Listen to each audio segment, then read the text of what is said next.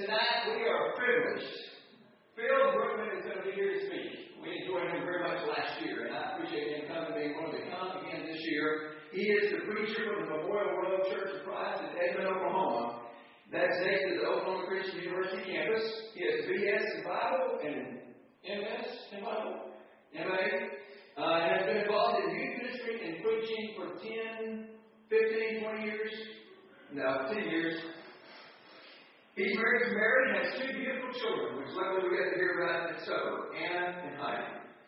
Phil is very different from preachers. This is what it says on his website. Let me tell you. Did you approve this, by the way? Okay. It says he'd rather play ping pong than golf. He doesn't know much to read despite taking a class in college. And he doesn't drink much coffee, which I can attest to because he doesn't have coffee with him. But drawing from his deep passion for God's Word and his love for creative teaching, Phil delivers credible biblical sermons. So I hope you are ready to listen to a great sermon on Daniel in Babylon. Phil.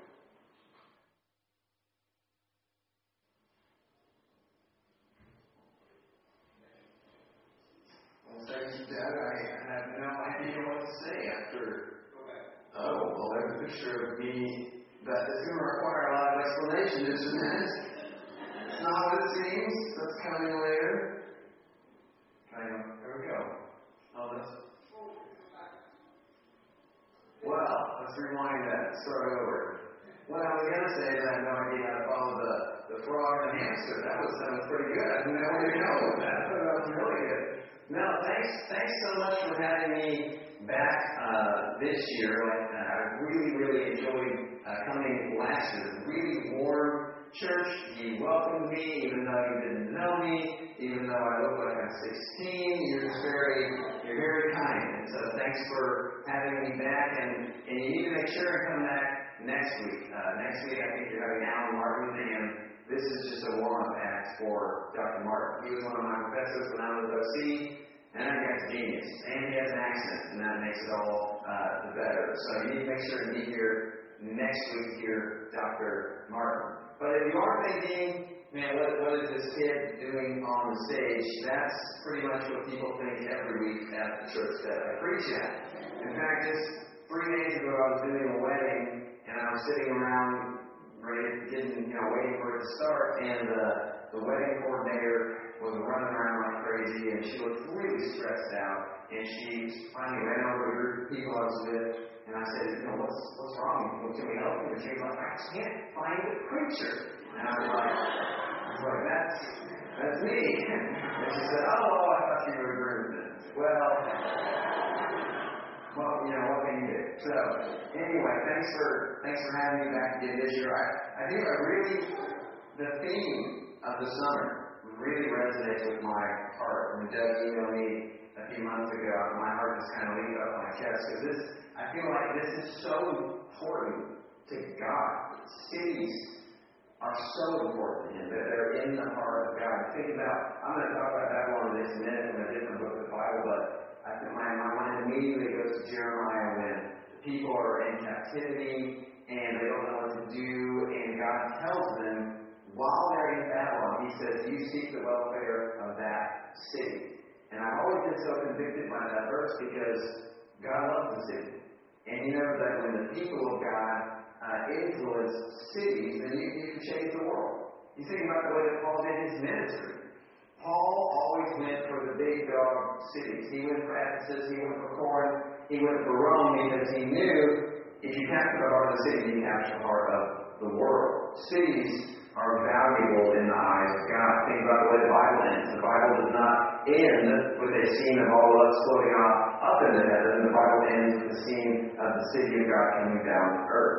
So cities are in the heart of God. So I love the theme this summer of studying um, of cities in the Bible and how specifically how they affect MacArthur Park's influence in San Antonio. I wanted to read you a line from one of Doug's emails to me that I love.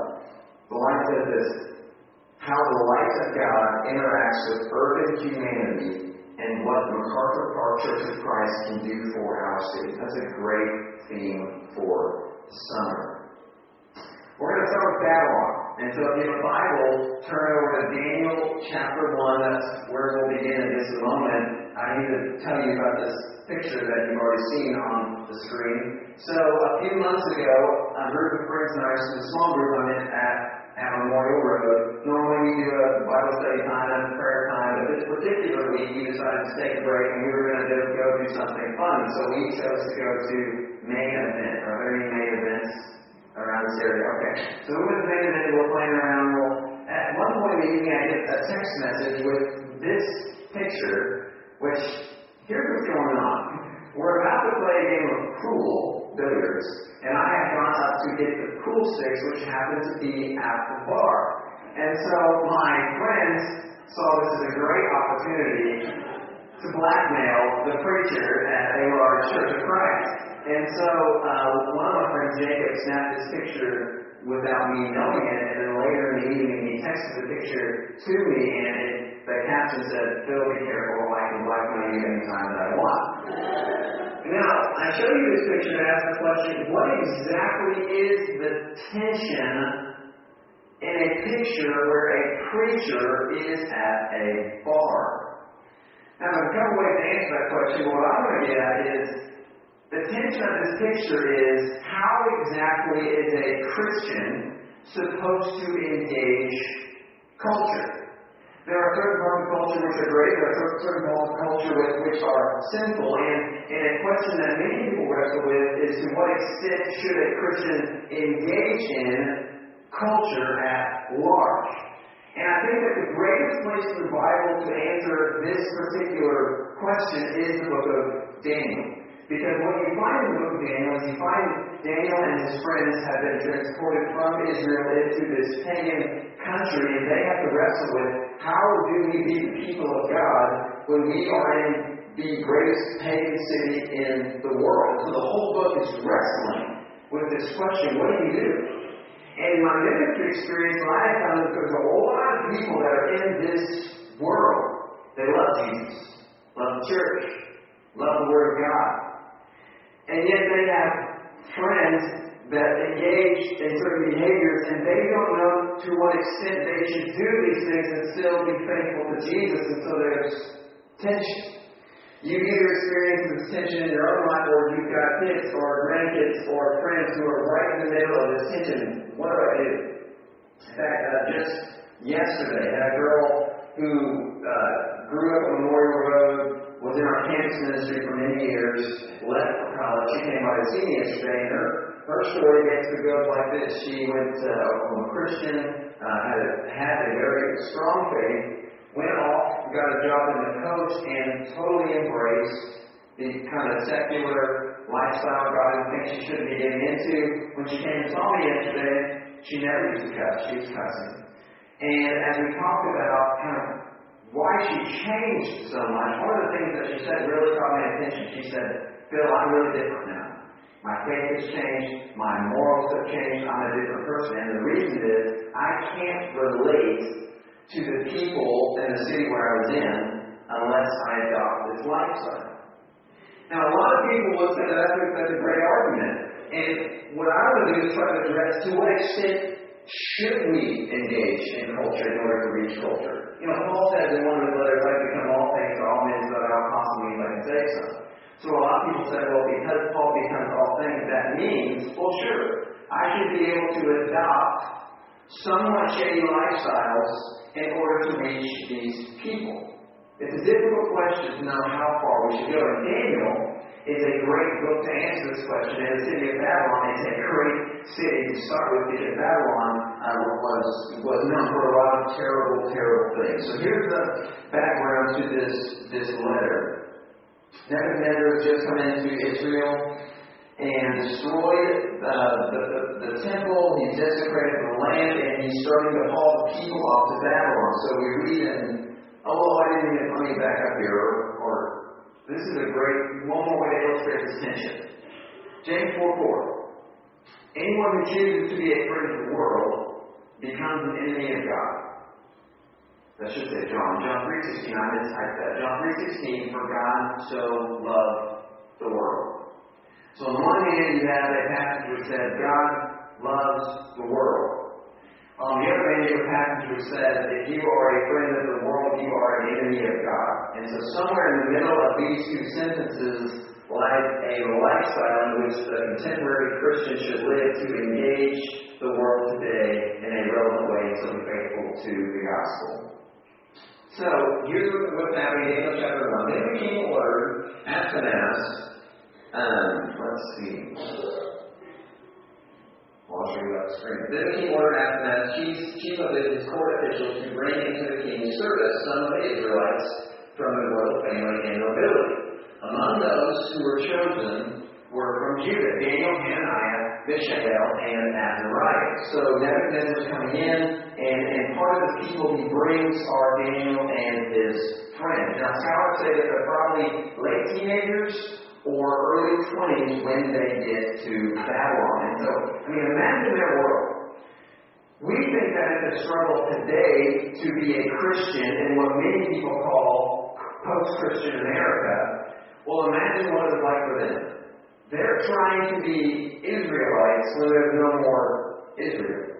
They're trying to follow God, but they don't really even have a home anymore. I mean, think about this. They're, they're used to a certain way of life. They're used to certain rituals. They're used to the Israelite calendar. They don't even have the Israelite calendar anymore. They're in Babylon. So there is no Sabbath day because Babylon doesn't operate in that mode thinking. There is no temple. They can't offer sacrifices at the temple. So this is not like they're in the wilderness when, yeah, that's not the greatest situation, but at least you can somewhat still practice your faith even if you know you're in a dry, dark place. This is, we don't, it's totally opposite. How are you supposed to be the people of God? Again, when you're, when you're removed from your home. And so that's what Daniel and his friends are trying to figure out. Child sacrifice is rampant in Babylon. Pagan worship is everywhere. This is party city. This is polytheism central. And they've got to figure out what they're going to do. So generally, the few options are going to be option one will be they're going to get offense, fight, picket, riot, stand up for their beliefs in that way, or they can go on defense and withdraw and deny the culture that is in front of them. So I want you to watch how the story plays out. Really interesting what happens when they get there. So verse 4 says, one of the king's officials, that's he, he was to teach them the language and the literature of the Babylonians. So right when Daniel and his friends get to Babylon, they immediately are ushered into Babylon University. And because Babylon was such an influential culture of their day, archaeologists have actually discovered a substantial amount of information telling us what Babylon would have taught Daniel and his friends. So here's some examples of things that would have learned in Babylonian school. First of all, they would have gone to language class and learned the, the language of the day, which was a language called Akkadian. So they would have been fluent in the language of Babylonians. Secondly, it is very likely that they would have had classes in Babylonian literature containing or pertaining towards Babylon's uh, most, most famous practice of the day, which was divination. Archaeologists have found lots of documents telling us that the thing that Babylon did the most was they taught people how to study the stars and patterns in the star and study uh, bird patterns. Uh, specifically, they would look at litters of sheep and they would take all this information and they would attempt to predict the future.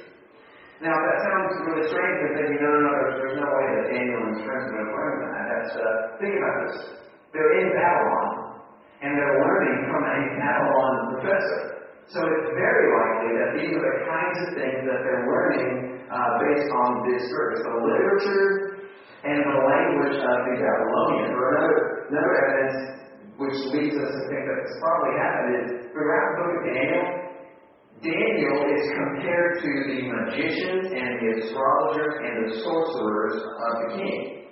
Now, even though he doesn't believe the way they do, that's his contemporaries. So it's very likely that he learned these things in the school of Babylon. Second thing that happened when Daniel and his friends were in Babylon is that the chief official gave them new names. To Daniel, the names of Shadrach, Hananiah, Shadrach, Mishael, Meshach, and to Azariah, Abednego. So not only do they have to go to Babylonian schools, they get their names changed into names from Babylon. Now this is where I would have said, well, well you know, you can do of things, but there's no way to change my name. And yet they get Babylonian names. Here's the first thing that happens. They enter the king's service. So here's what they do. They actually get jobs in the Babylonian government. They are not just Israelite exiles, they become Babylonian bureaucrats. And archaeologists also found documents which tell us what officials in the government did. They, they uh, collected taxes, they made judicial decisions, and they recruited for the military. That's in general what people in the Babylonian government did. And so day in, day out, Daniel and his friends, born Israelites, are now educated in Babylon with Babylonian names, working for the man that just burned down the temple. Very strange. Think about it that way. Two things fascinate me from this chapter. The first thing that fascinates me is this. We find no indication that Daniel and his friends resist any of these things. They don't resist the name change. Uh, they don't skip classes when they're going to school, or at least the text doesn't tell us that. Uh, they don't get in arguments with their professors when obviously their professors would have been teaching them things uh, in total contradiction to the Torah. The Bible doesn't say there are any arguments.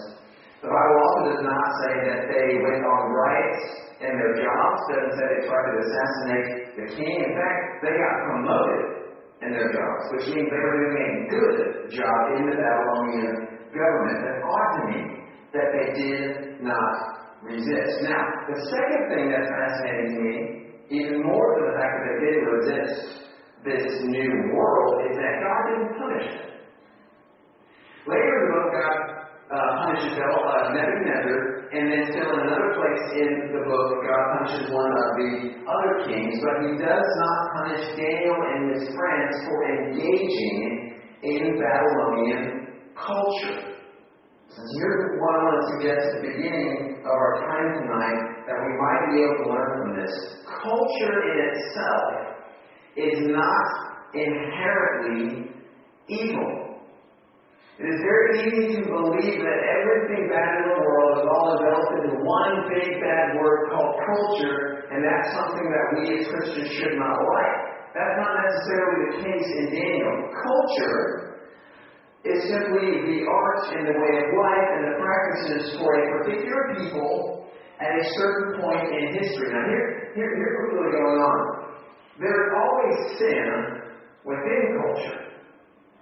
But culture itself is not sinful. And so if you were asked the question, does this culture contain sin? Well, the answer would be yes.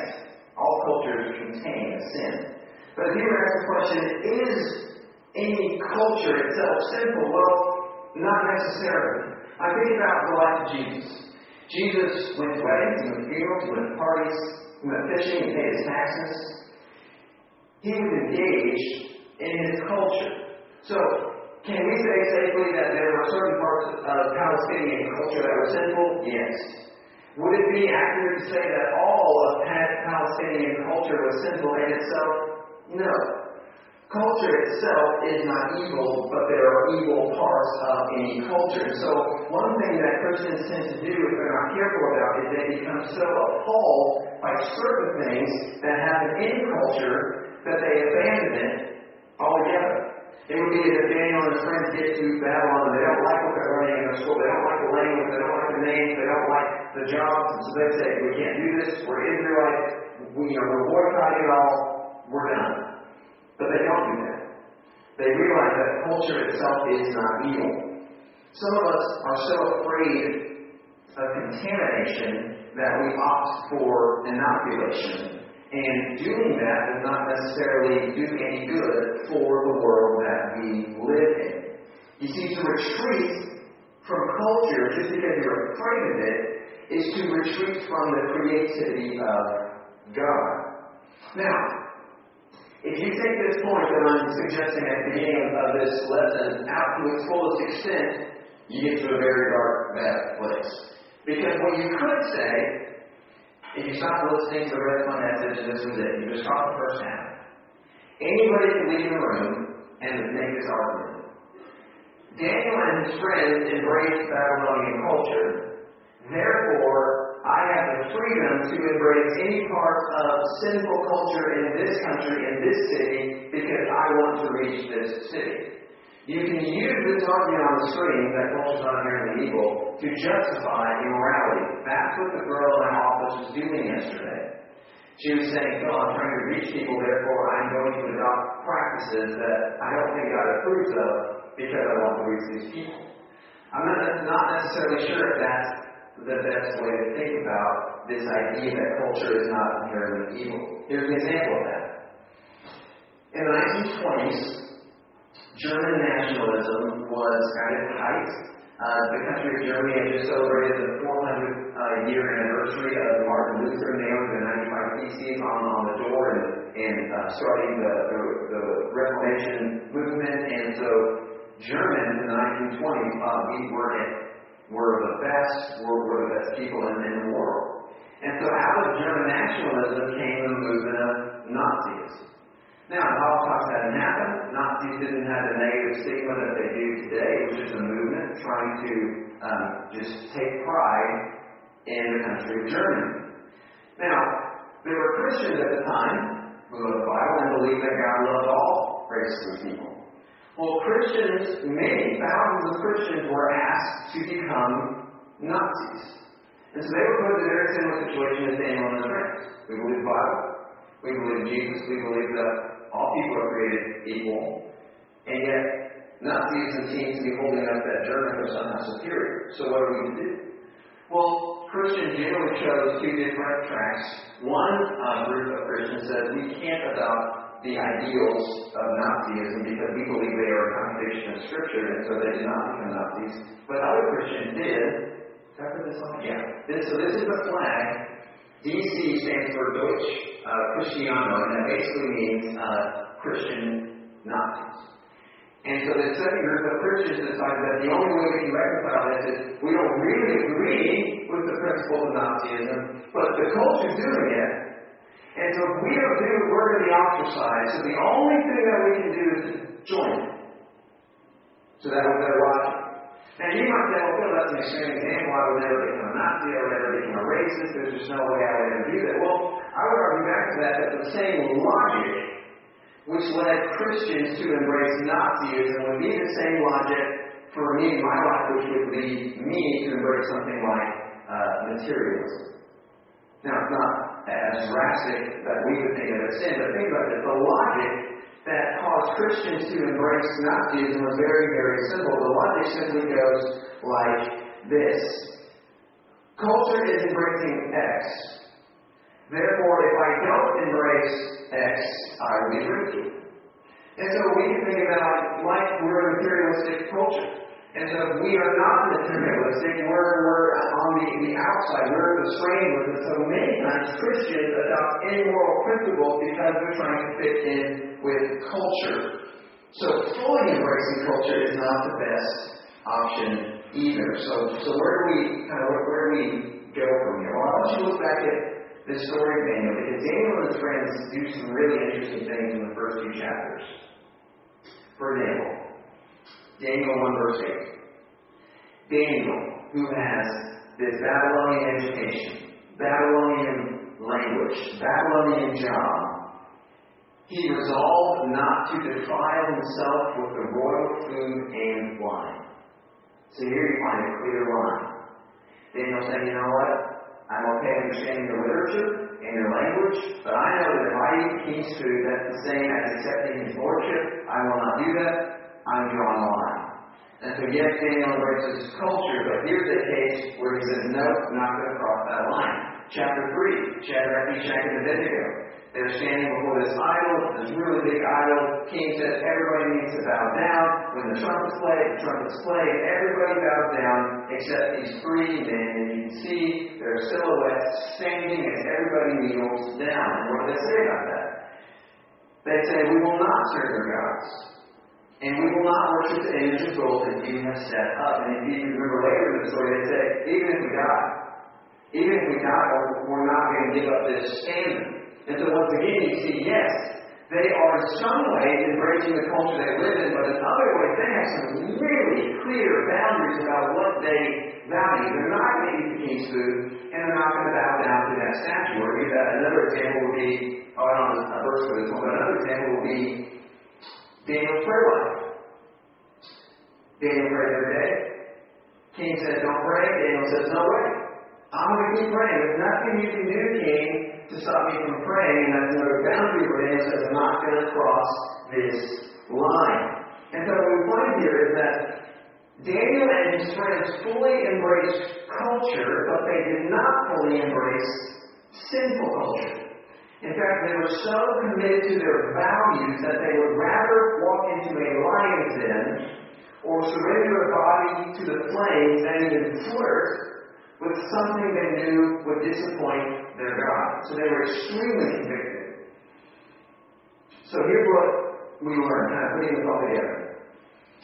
Were Daniel and his friends fully immersed in Babylonian culture? The answer to that would be yes. They knew language, they were educated, they had jobs in the Babylonian government, they didn't live in denial, they didn't shy away from the culture around them. But were they corrupted by it? No. And so then the million dollar question then is how did Daniel and his friends engage Babylonian culture without being corrupted by it? Because that is the world we live in today. And That's the tension that we have to figure out. How do we fully engage the world, fully engage the culture, fully engage the city without being corrupted by it? And here's what they did. This is the one thing that I, I want you to remember what these guys did. Their spiritual commitment preceded their cultural engagement. Same goes for you and I. If we ever hope to make a difference in the city, you have to live according to this principle. Your spiritual commitment has to come before your cultural engagement. And the order here is so important. I mean, think about Daniel and his friends. Do you think that Daniel decided, like, right then, when, when the food was coming out to be served and it smelled really good, do you think it was just like a decision on the whim, like, ah, ah, maybe I shouldn't eat this shrimp from the king. Maybe God didn't like that. That wasn't a momentary decision. That wasn't a knee-jerk reaction. Daniel was committed way before that. He had already decided that he would follow God way before King's food came out. Same is, is true with Shadrach, Meshach, and Abednego and the idol. Do you really think that, that on that day the idol's up and the instruments start blowing and they kind of look at each other and think, oh, well, what should we do? Should we bow? Should we not bow? No, there's no question. Because they were already spiritually committed. That came first. You think Daniel waited until the law was passed before he wrestled with whether or not to pray? He was already going to pray. The spiritual engagement came way before the, the cultural engagement, and that's the only way that these guys were able to, to stand their ground in Babylon. In other words, Daniel was committed in the lion's den because he was committed in the living room first. You see, there's a lot of talking about work with young people for seven years, and one of the common things that I would talk to about then, and their parents would be so upset about is that they really wanted to engage that party lifestyle. And they would say, well, look, I'm just doing this like help my friends, and video doesn't mean drive around. I want to be around those people, and I've always asked them, are the closest friends in your life Christians? And they said, no, they're not Christians. I would just say, you got it wrong.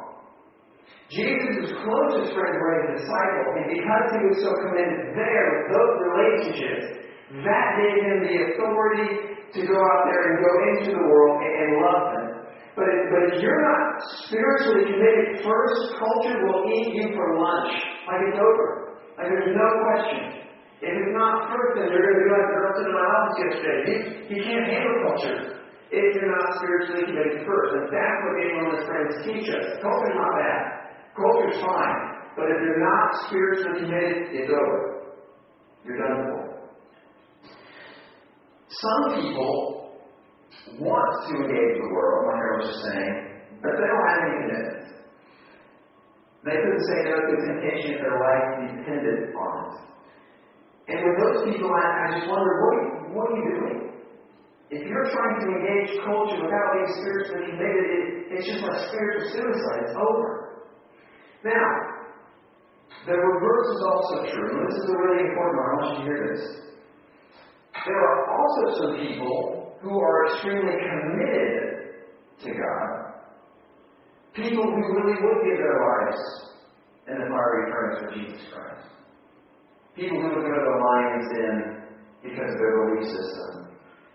And yet these people will not engage culture because they're scared. And I would argue that it is those kinds of people who are the very ones who should engage culture. Culture must be engaged by spiritually committed people, so it does the church no good if the only way that committed people engage culture is to complain about it to each other. The church I worship at is not a perfect church. We have a lot of strengths, we have a lot of weaknesses, and sometimes one thing that bothers me is it seems that we have more people complaining about the part of the culture they don't like rather than engaging that culture in the name of Jesus Christ. See, there's hundreds of people at the church I work at. Those are the committed Christians that need to be out in the world. I don't want my, my waffling teenagers and waffling college students out there in culture because I know culture's going to eat it for lunch. People I to have in culture are the people who can stand up and know that, that no matter what happens, their faith is not going to be affected. We need spiritually committed people to go to those difficult places in the city and do something in the name of Jesus Christ. Because if it's not the committed people doing it, who, who's going to do it? It has to be the committed Christians. And we can't sit around and just complain about it. Doesn't do anything. You see, the irony is committed people tend to withdraw. That's bad. Uncommitted people tend to engage. That's terrifying. But you know what happens when spiritually committed people practice intentional cultural engagement? I'll tell you what happens. Culture begins to transform. Look what happened in the story of Daniel. Look what happened in the city of Babylon. Daniel chapter 6, verse 25. After out of lion's den, King Darius wrote to all the nations and peoples of every language on the earth, May you prosper greatly. I issue a decree that in every part of my kingdom people must fear and reverence the God of Daniel. The whole culture changed. And it wasn't because Daniel and his friends held up poster boards against something they didn't like. It wasn't because they rioted. Wasn't because they passed around chain email the things they despised toward people just like them. It's because in simple ways they were spiritually committed people who stood up in a culture. That's all they did. They just stood there in the middle of sinful culture and said, I'm still going to believe in Jesus. Not going to eat that food. Not going to bow down to your idol. Still going to pray. That's all they did. They just stood where they were as spiritually committed people in a dark world, and culture transformed because of them. You see, the thing, the one thing that separates Christianity from every other religion in the world is that Christianity is cultureless.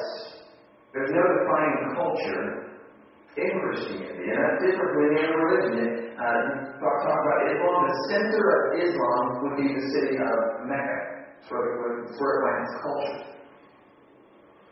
Buddhism finds its culture in India. That's where its center is. Judaism finds its culture in Israel because the geographical center is there. Think about Christianity. There is no geographical location for Christianity from which the culture is derived. It started in Jerusalem, that was the center of Christianity. 400 AD, it moved to Rome. A few hundred years later, the center of Christianity moved to Europe. In the 1800s, the center of Christianity moved to America. And even in the last 30, 40 years, many theologists are suggesting that the center of Christianity is moving away from North America into Africa and Asia, with missionaries from those places now coming to visit the United States to deal with the apathetic culture here. So what I'm saying is that Christianity and culture cultureless.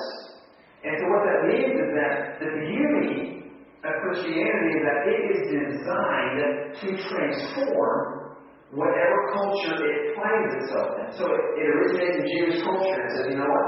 Christianity can change Judaism to make Judaism the greatest thing it can be. So we don't just have Judaism, we now have Jewish Christians. Well, then the big question of the New Testament is, well, well, well, well can we have a culture that's not Jewish, that's still Christian? And you read through all Paul's letters, and the answer is yes. Christianity is big enough to go outside Judaism. Now we can embrace these Gentiles, and they have another culture that's Christian. And over and over and over through the, through the centuries, Christianity has traveled the world and transformed cultures into the greatest that they could be. See, Christianity does not eradicate culture. Christianity transforms culture into the best that it could possibly be. So one, one story to illustrate that point, and then I'll, I'll wrap it up. I did a wedding about a year, year and a half ago, and, and uh, at the reception, the groom's father said a prayer. And the groom's father, it was funny it's kind of strange, he showed up late to the wedding, and he was Native American. Very tall man, and looked just like you would picture a Native American from, from a movie. He, you know, broad chest, broad shoulders, long, uh, jet black hair coming down through his waist, broad nose, tan skin, narrow eyes.